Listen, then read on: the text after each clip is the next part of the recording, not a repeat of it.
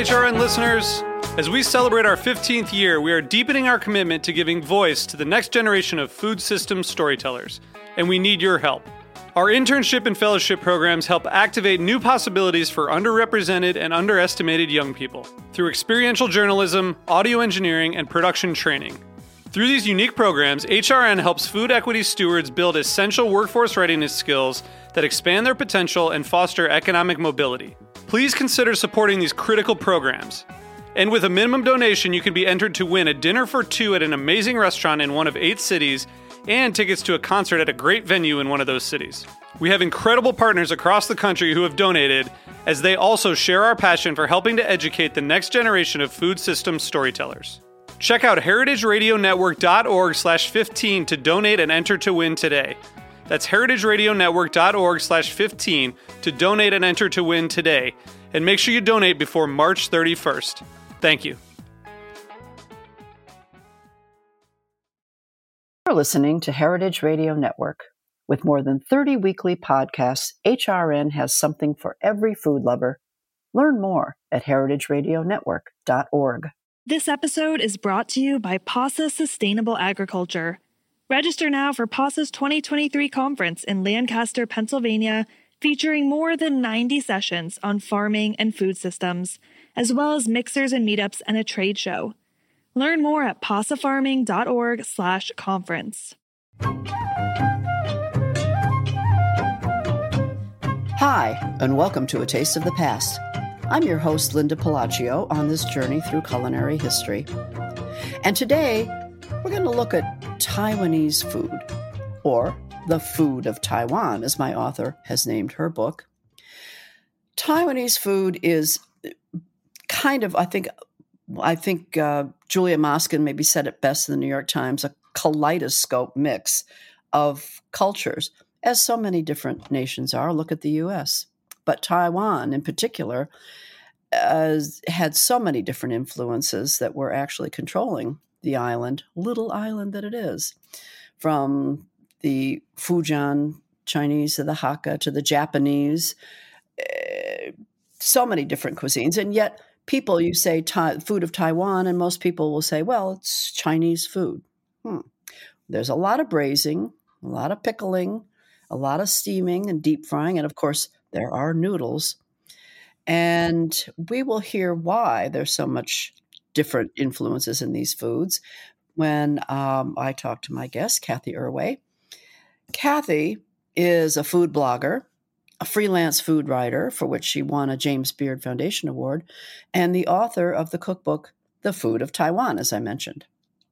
She also is the author of Sheet Pan Chicken, The Art of Eating in how I Learned to Stop Spending and Love the Stove. And most recently, she co wrote a book with the restaurateurs of Win Son, a Taiwanese American restaurant in Brooklyn, New York, which just came out this past week. Cathy was one of the early podcasters on Heritage Radio Network with her show Eat Your Words. Before that, wasn't it um, Not Eating Out? It was a show yes, thanks, thanks, Linda. Yeah. Um, yeah, the show was called. Uh, actually, the in, the first name of the show on Heritage Radio Network was called Cheap Date, where I interviewed guests about how they would, you know, cook at home and um, you know entertain maybe on a date um, or just you know with their friends. So it was like a home cooking based show. Then it then it i got like some cease and desist letter from some other entity called cheap date. And oh. uh, i changed it to let's eat in same same topic but then soon after that this was very early days this is like 2009 i'm talking right. about Right. Um, uh, I changed it to Let's Eat In, and it was um, it then focused it on on books and uh, authors of all kinds of food food related books. So, you know, cookbook authors, but also food politics uh, exposés and memoirs and even novels about food. Right. So, eat when and then it was called Eating Your Words. Eat, eat, your words, yeah. Eat your words. Yeah. Right. Eat. Sorry, sorry. Right, that's all right. Yeah um, and it's interesting because um, often we would overlap on the on the yeah, on. That's right. That's right. I loved I love seeing that, Linda. then Cathy went on. You went on to host an award-winning show on Gimlet called mm-hmm. "Why We Eat What We Eat." That's right. Cathy, right. Cathy's been teaching a writing course at Boston University School of Gastronomy. And she just wrapped up a season, as she said, of Self Evident Show, a mm-hmm. podcast focused on community driven Asian American stories, of which she is a co founding partner. Uh, the podcast challenges, well, the, the little that I listened um, so far, it challenges the narratives of Asian American experience and she is fascinated by the intersection of culture, food, and race. And Cathy, you wrote the book Food of Taiwan in was it 2015? Yeah, that's right. Well, tell us how you approached this. Tell us about your background and why mm-hmm. you why and how you got to this topic. Right. Thanks so much. Um, mm-hmm. Yeah. So my mom is from Taiwan. I always found it to have, uh, you know, I've, I've traveled there when I was little, but I also spent a semester in Taiwan when I was in college. So I, I always, you know, thought the food was amazing, and I just didn't see much discourse about it in America. So I wanted to just really geek out about it and um, explore it more personally. And I, you know, if you know, if I'm the one also looking around for English language resources and just kind of information about this book, I figured maybe other people would too. So I wanted to set out to write a cookbook about it. Um, and, and yeah, and then I did.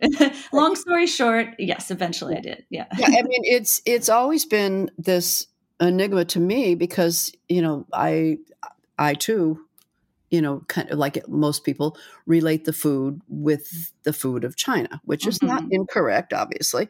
Um, but the more I learned, and then of course we both did, both had a connection with a noodle um, uh, producer that uh, even talking oh, about yes. noodles, Asha. finding out, mm-hmm. yeah, finding about yeah. out about the the different noodles, yeah, and so then what drew my attention back to it once again uh, was your recent article on Zhajiang Mian, an incredible noodle dish that you that you explored and wrote mm-hmm. up for Eater. I mean, you have written for just about every blog and, and, food magazine. I mean, you're all over the place. Congratulations to you.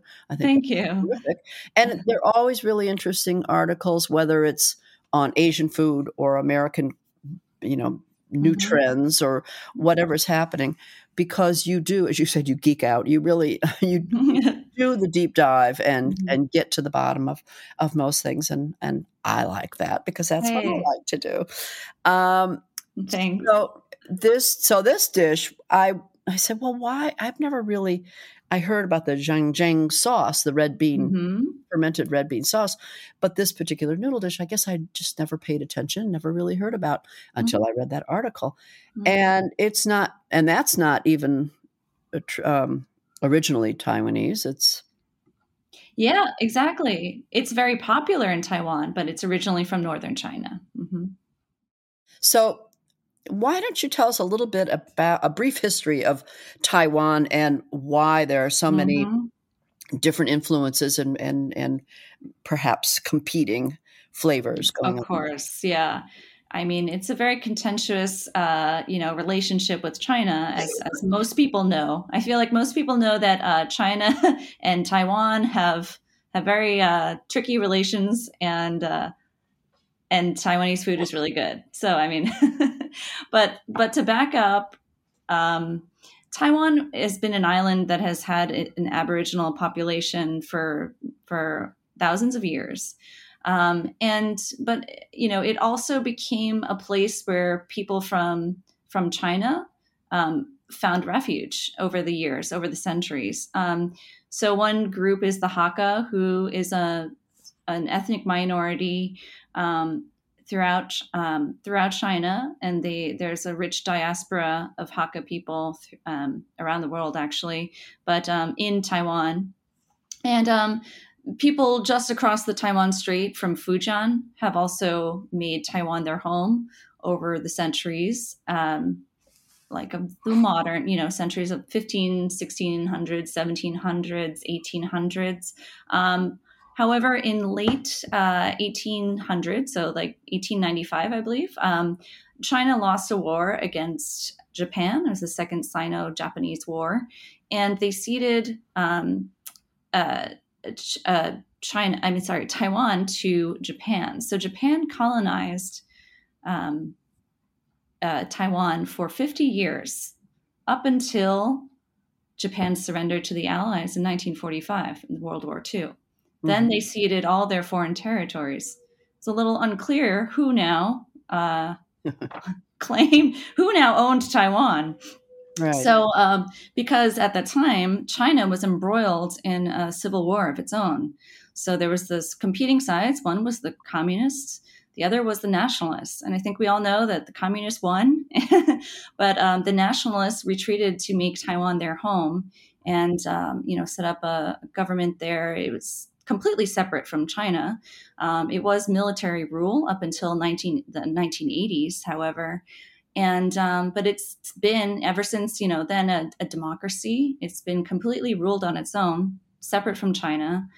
It has flourished with a culture of its own, thanks to all the um, various people who've have uh, you know populated it. As i mentioned the the aboriginal groups there was the um, the folks from fujian province there's folks from hakka but i didn't mention that along with the nationalist army a lot of people from china fled the communists to go live in taiwan and that includes my grandparents. So people from all over china um, some some estimated 1.2 1.5 to 2 million folks um, moved to uh, Taiwan. And so this was in the 1950, uh, late 1940s. So mm-hmm. ever since then, the food culture has reflected all these rich traditions that have mingled in Taiwan. Yeah, you can imagine everybody. What does somebody bring with them when they right. move to a new country? It's it's food. what they know, and that's mm-hmm. their food, right? Yeah. yeah. Um, it's always a long-winded explanation. So well, that's but but but that explains so much to so many people because mm-hmm. it is, and it's just a small island. I mean, if you mm-hmm. you know you look at it in comparison to you know the other you know the, the mainland China around it, it's just it's this little sliver of an island, and so many different people living there. Yeah. Interesting. Yeah. And an interesting topography. You've got the ocean, the mountains. I mean, right. it's really quite quite interesting. It is, yeah, surrounded by sea. You got a lot of seafood too. So all those environmental factors really weigh into the cuisine as well. So with all of these competing cuisines, not even maybe necessarily competing, but just different. I mean, like look at in the U.S., you can go out to dinner one night to a, an Italian mm-hmm. restaurant, another night to a Vietnamese restaurant, another night. You know, I mean, it's yeah, absolutely it, right. But there, they've managed to mingle a lot of the cuisines somewhat it seems to me. It just yeah. reading your recipes and um, and different Taiwanese uh, influence books. Right. And, and you mentioned noodles. So wheat based noodles were something that was really popularized by um, immigrants um, who fled northern China to Taiwan. Um, uh, you know, so that's just just one example because a lot of the the country country's food uh, noodles was rice based before then. Mm-hmm. Yeah. yeah. Different different climate. It's better for growing rice. yeah. Right. Yeah. Um, so aside from that, you know the the prevalence, of course, of noodles. We all know noodles are you know are are very important. Mm-hmm. Um, what are there any other tastes or perhaps cooking methods that to you distinguish a lot of the dishes of Taiwan? Yeah, I think that there's a lot of uh, braised foods in Taiwan. Um, red braised, which is um, hongshao, which is like a technique that um, it's enjoyed in Hunan province um, as well as Sichuan. But um, Taiwan has its own sort of uh, version of it, and um, it's called lu wei. And things are just steeped in this wonderful, rich, aromatic broth and you can go to street markets and just choose from an array of different um, uh, morsels like i don't know fried tofu cubes perhaps a fish ball here some vegetable chunks there and just uh, choose them to have dip you know like quickly braised and dipped into this broth and enjoy there. Um, i think that's a really signature um, specialty or that is enjoyed in Taiwan. Um, a lot of folks will say the beef noodle soup that is enjoyed in Taiwan is a real signature dish of the island. And um, Yeah, I that, yeah. that I did I did uh, read about that and notice mm-hmm. that. What? Why does it? Why is that different? And how is it different from a lot of the you know the other beef noodles soups you find, particularly in the Asian cultures? Well, I mean, there isn't really any equivalent of it in China, but it has conspicuous influences from mainland Chinese cuisine. There is wheat based noodles. There is a little hint of spice. Um, some many cooks in Taiwan will use a little bit of doubanjiang, which is a chili bean fermented bean paste, um, in the broth. Um, so people will say, "Oh, well, this is a mainland created food," but actually, it doesn't really exist in the mainland. It's a Taiwanese specialty that was invented um, people believe in the military villages where people's families, uh, you know, families of the military were housed together communally. So they cooked food together often. And people believe that this is one of the dishes that was invented there. Hmm, interesting. Um, and I, so I interrupted you because you stopped then about what oh. other dishes um, sort of distinguish the flavors or the cooking methods. Um, I think that there's a lot of use of fresh basil, which is a you know like a Thai uh, Thai style of basil leaves that is mm-hmm. used in a lot of dishes. So um, another like kind of hallmark of Taiwanese cuisine is three cup chicken, which is a braised chicken dish that has a lot of garlic and ginger, but at the end a handful, a big you know fistful of fresh basil is thrown in and it adds just like a wonderful aromatic. And this dish is kind of like redone as like um, you you know you could get three cup squid or three cup tofu and, and you know other styles, um, other dishes in that style. Um, basil is also found in fried chicken, crushed up and like the leaves are deep fried and then sort of served along with the fried chicken bites, um, or popcorn chicken, as many people call it. Right. Right. Um, yeah, so that's a that's a fun signature ingredient. Interesting. Well, you mentioned uh, the street food and street markets, mm-hmm. and of course, mm-hmm. Taiwan, much like a lot of Southeast Asia in particular, and and mainland, is known for its markets, its night markets. Yep, right. that's absolutely yeah. The huge night market scene where you can choose from so many different vendors and just have yourself a delightfully varied night of snacking and you know walking around and just kind of tasting here and there and that's just a really fun thing for college students to do for anyone to do really. Um, when i was there in college though it was definitely like that was that was a thing to go out at night yeah. and do. Yeah. Well it's interesting because um, it, people the who I've found people my uh, older age who maybe were born uh, right after the uh, the Taiwan became the refuge for um, non communists, are very defensive about being Taiwanese and don't say that I'm Chinese, I'm mm. Taiwanese. Mm-hmm. I mean, you know, staunchly defending that that nationality, and uh, and yet, you know, you'll you'll see at the night markets, there's just all this similarity, and of course, everyone's um, celebrating, having a fun time, and around food, all that seems to melt away and, mm-hmm. eat the foods. Um, eh, do you what what do you attribute this to?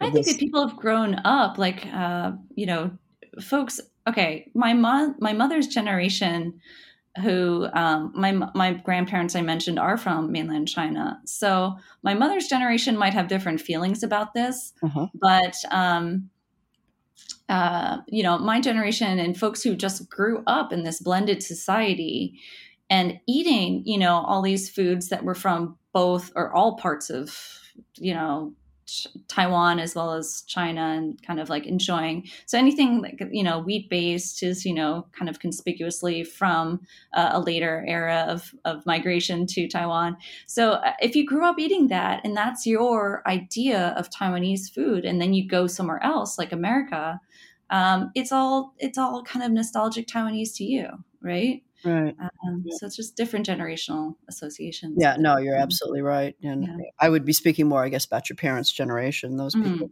being mm-hmm. you know, like priding themselves that they lived in Taiwan and, you know, they were, as someone said, I don't know what to call myself. And, you know, well, you are Taiwanese American. Mm-hmm, right? mm-hmm. Yeah. So Yeah. you have the difference. Um, Japan being such a presence in Mhm. in the country for so long uh, and controlling it 50 years. Um, it's interesting. You said that really the only thing that was, the- um, well, you talked about the train, the food, Yeah. the trains, hmm and it wasn't the food so much, but just the bento box. That's right. Yeah. So Japan during the period of 1895 to 1945, as one might imagine, massive modernization occurred. And um, around the world, and also in Taiwan. So, uh, you know, the Japanese rule uh, was responsible for the uh, train system that was built in in Taiwan, and uh, it, you know, it, you, it's in the legacy. The interesting legacy of it is that um, bento boxes made for passengers on the train. You know, so they're sold at the railroad stations, Mhm. and um, it, it's a perfect, you know, grab and go meal. Uh, they're still just as popular as as ever, um, and you know they still serve a, a few classic uh, combos, which usually is a bed of rice, uh, perhaps a fried pork chop, or some piece of chicken, or maybe it's tofu, some protein, and um, a, a little like a tuft of a sautéed cabbage or some other vegetable, and then some sort of pickled item, like maybe a little slice of pickled radishes. That's the same combo you'll see, and you'll see enjoyed uh, widely throughout Taiwan and in the train stations as well uh, today. Yeah. Well, and uh, and other places as well. I mean, everyone seems to have adopted that, but of course, you know, really had its um has meaning there. And- Yeah, and yeah, it's a great legacy. Right. Uh, there are a couple of particular food items I want to talk about and recipes from the book, and I want to talk about the new book that you helped co-write on Mhm. Taiwanese American food, uh, and because your book is strictly Taiwanese. That's right. Taiwan, Mhm. right? Um, and I, I like the idea that you kind of morphed and involved this Mhm. whole new culture and immigration population. So we're going to talk about that when we come back from a brief break. So stay tuned.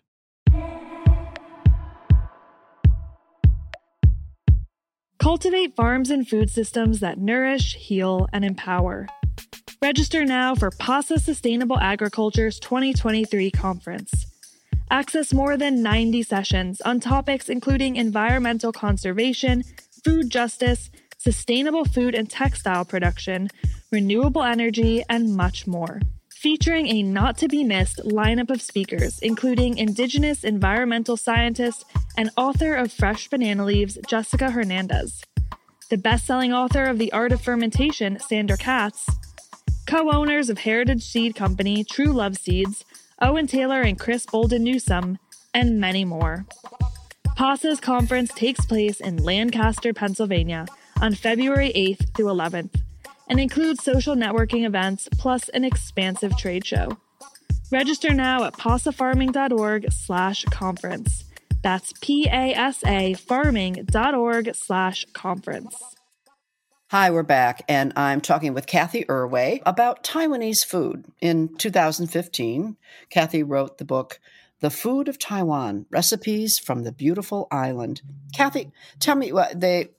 What is the what's the significance of? I mean, it's a beautiful island, but tell me the significance of.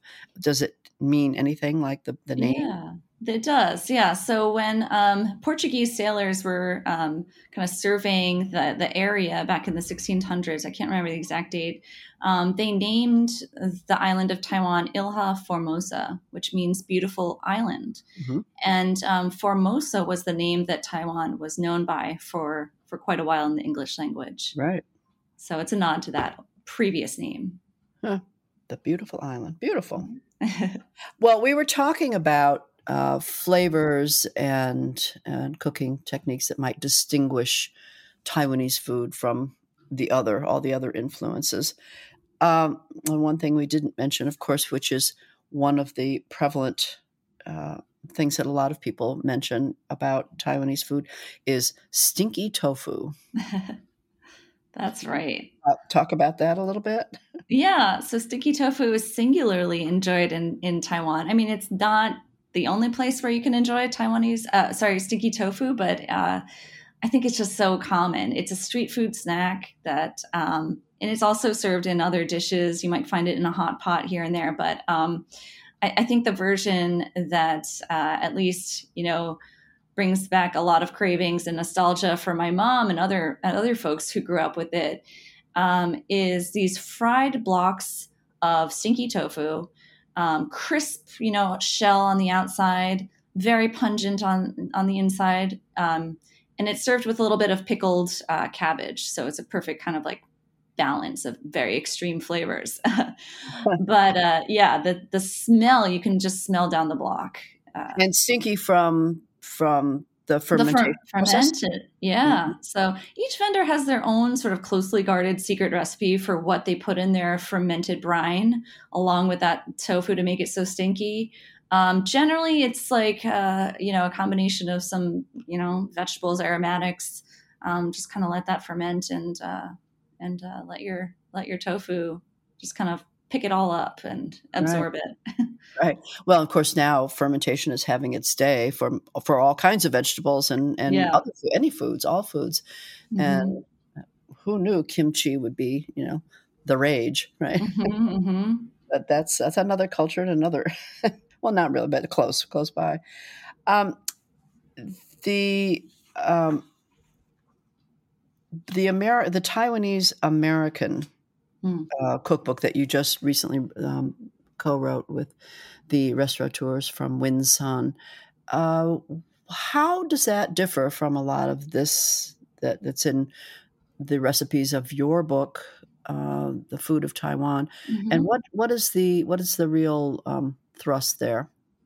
Yeah, so I was I was really excited when I started to see restaurateurs, namely Win Son and and a few others, you know, around Brooklyn, all 886, um, uh, and uh, actually Kato restaurant in LA, kind of like not not so much, you know, try to make this faithful exact replica of Taiwanese food, but really acknowledge and kind of have fun with the the you know the new uh, American place and audience and you know it's just like any other diaspora cuisine um, it you know it reflects the the chefs first and foremost and their share their combined experiences whatever it may be um, wherever they may have grown up or come from um, as well as their uh, as well as an homage or their they're you know wanting to pay respect for the Taiwanese traditions that they love. So it, you know, it's a different, uh, it's a different blend. It's a different twist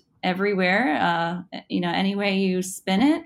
But um, yeah, at, at uh, Win Son, I think it was like uh, it just like it really worked for the environment in Brooklyn, and everybody just fell in love with this cuisine. So it really helped put Taiwanese food as a whole on the map. But it's it's a playful twist. I mean, most of the dishes, a few of the dishes are pretty, you know, close to the originals. Um, I would mention the fly's heads, which is a, a dish of um, chopped uh, flowering chives, um, stir fried with some ground pork. Um, but a few of the dishes are just actually really creative riffs. Um, I'm thinking of one salad, for instance, that is, uh, it kind of deconstructs the ingredients that you might find inside the spring roll that they really love um, in Tainan. So uh, it's like shredded cabbage and carrots and shrimp grilled on top, but it's like in a tangy, fresh, uh, refreshing salad. So uh, yeah, they like made you know they took some liberties that like kind of worked for their audience and kind of put their own spin on it. Huh. So that's that's what I think Taiwanese American food is. It's just yeah. kind of yeah playing around with it and giving it your own spin. And yet, you wouldn't want to play around with red braised pork belly. I mean, that you want to keep that as it well, is. yeah, but you could uh, serve it in various different uh, like ways. Uh, you could, you know, it, guabao is like the steamed sandwich buns that you would find juicy slabs of pork belly in. But perfect example, actually, just last weekend, eight eight six, um, and Dominique Ansel Bakery um, teamed up to collaborate on this uh, guabao, or uh, I think it was a xiaobing. Anyway, a steamed. It was like a play on that steamed sandwich bun that I mentioned with the savory red braised pork pork belly slices, mm-hmm. but they put it in this crusty, like croissant like bun that was created by Dominique Ansel. So it was a it was a really fun mashup, and it was delicious. Wow. It sold out. Yeah. I mean that's that's interesting. It's really an embracing embracing you know a couple different cultures. right. Yeah, yeah, I like that. That's very good. Um, the oh, you mentioned the buns, and mm-hmm.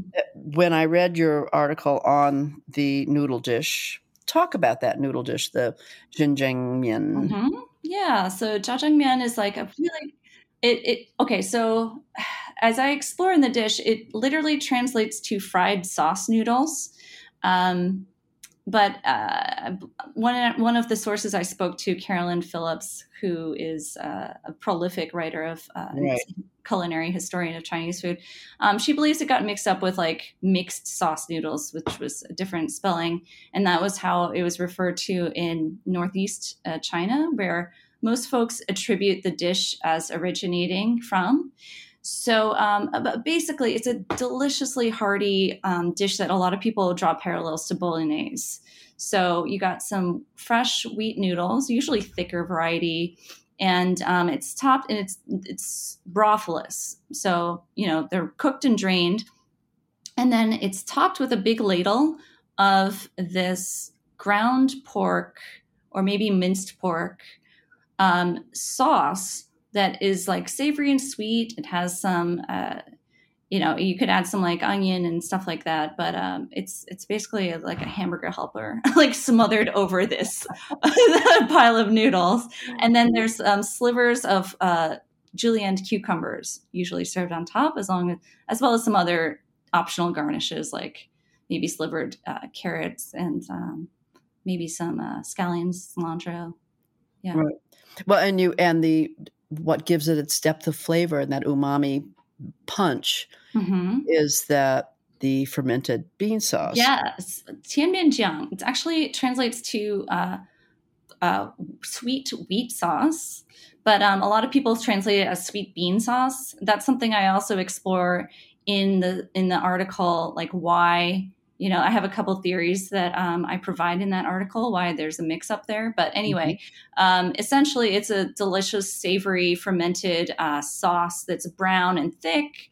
And you just sort of stir it into your ground pork with a little liquid, and bada bing, bada boom, you got a great dinner. Right. Well, I mean, the story you did tell a story about the the original fermentation. Oh, yes.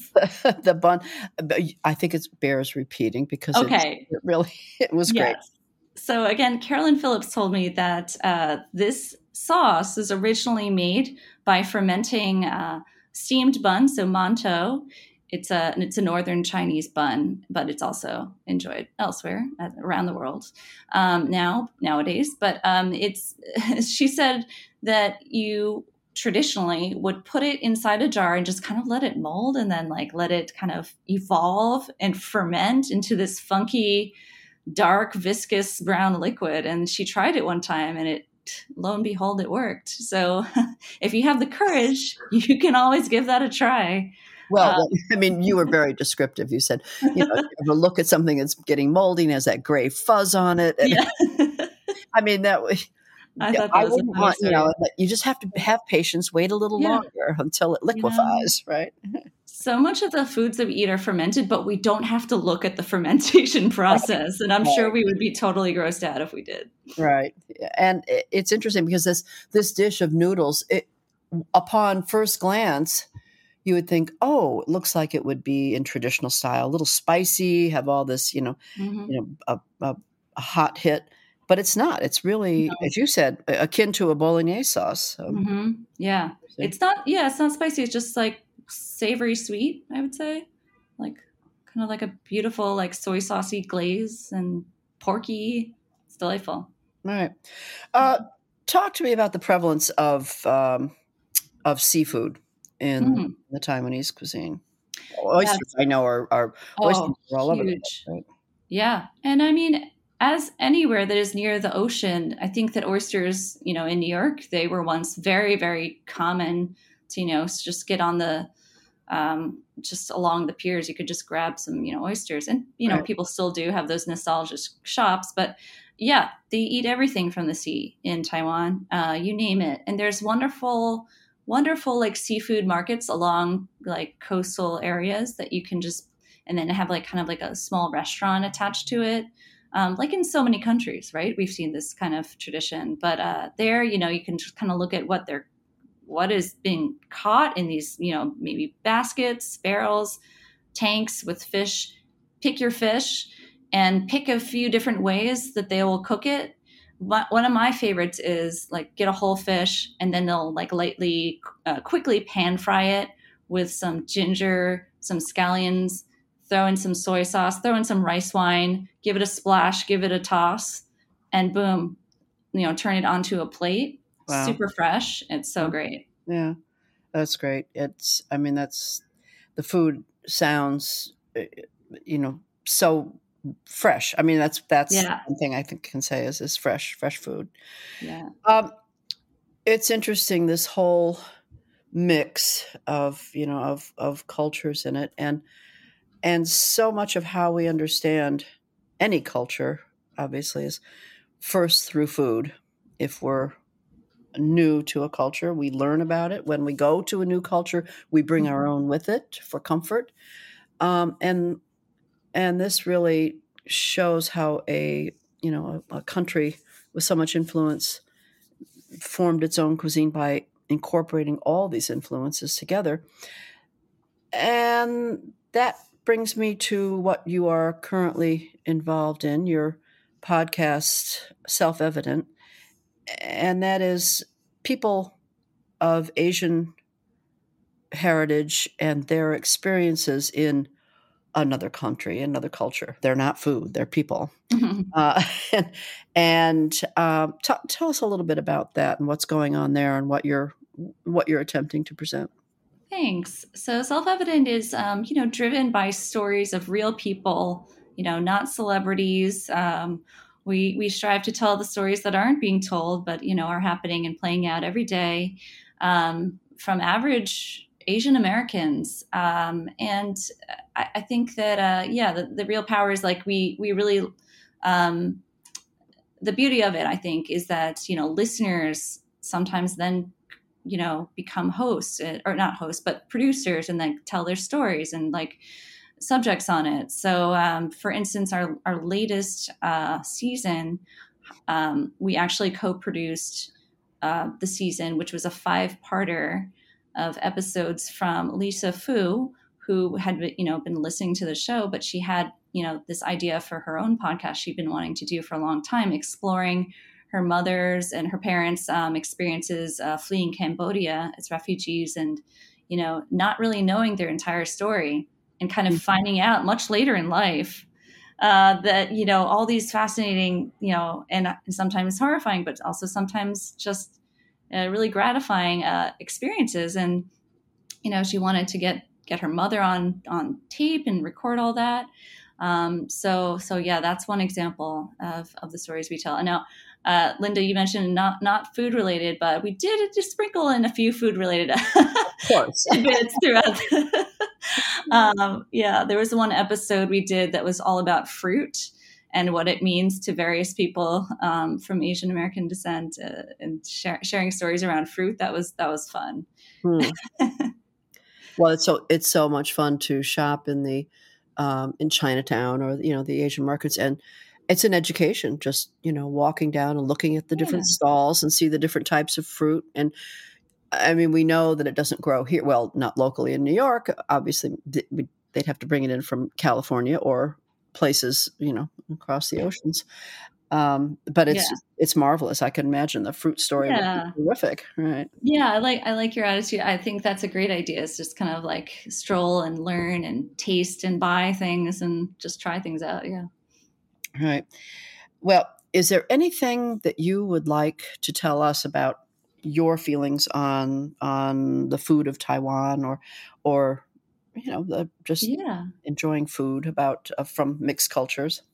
Yeah, I think that that's like the really exciting um, thing that I love exploring right now. I'm based in New York. I'm based in America. I'm not in Taiwan anymore. I can't really comment right now on the evolving cuisines in Taiwan, but lo and behold, in the last decade or so, uh, we've been seeing like a really, really exciting period for Taiwanese American cuisine unfold.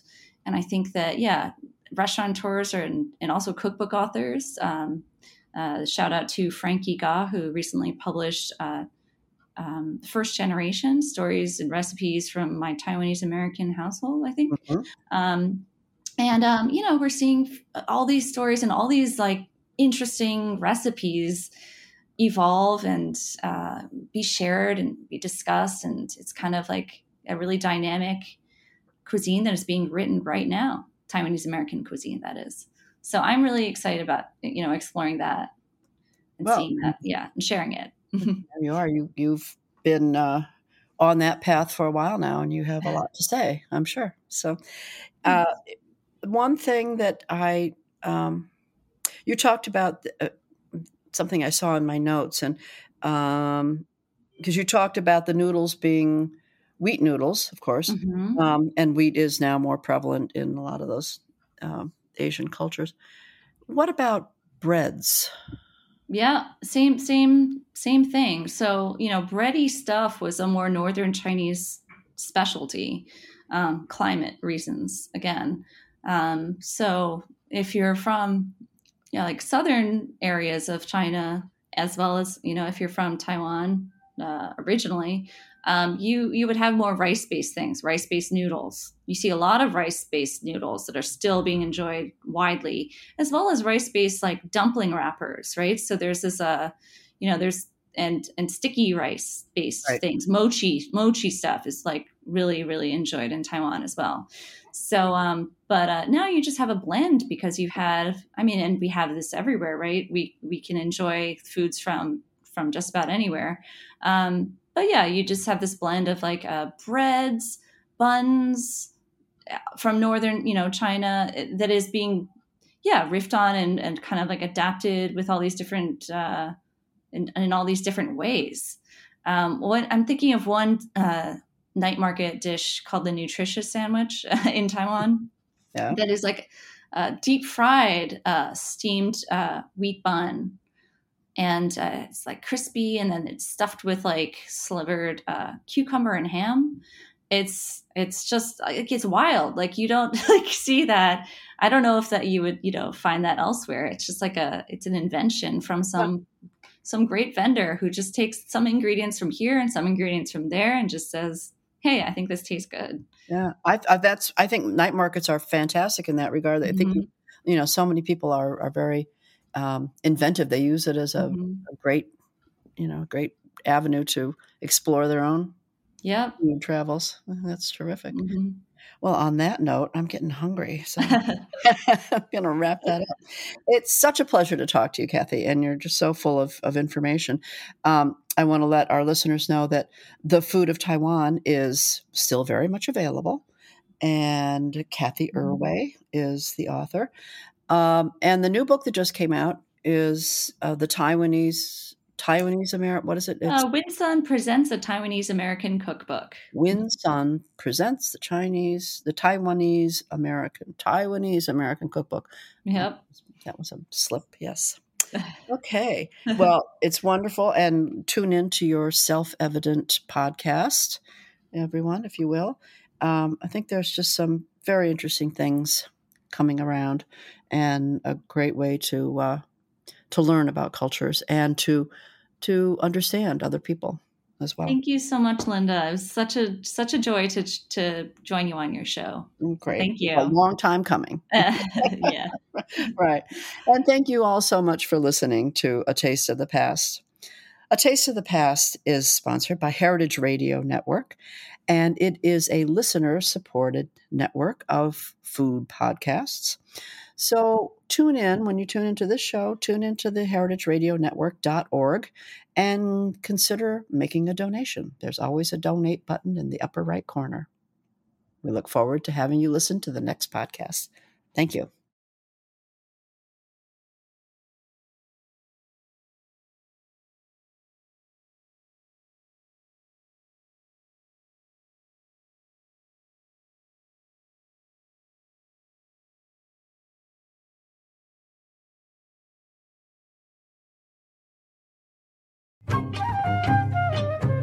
A Taste of the Past is powered by Simplecast.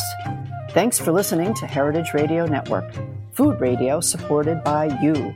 Keep in touch at heritageradionetwork.org slash subscribe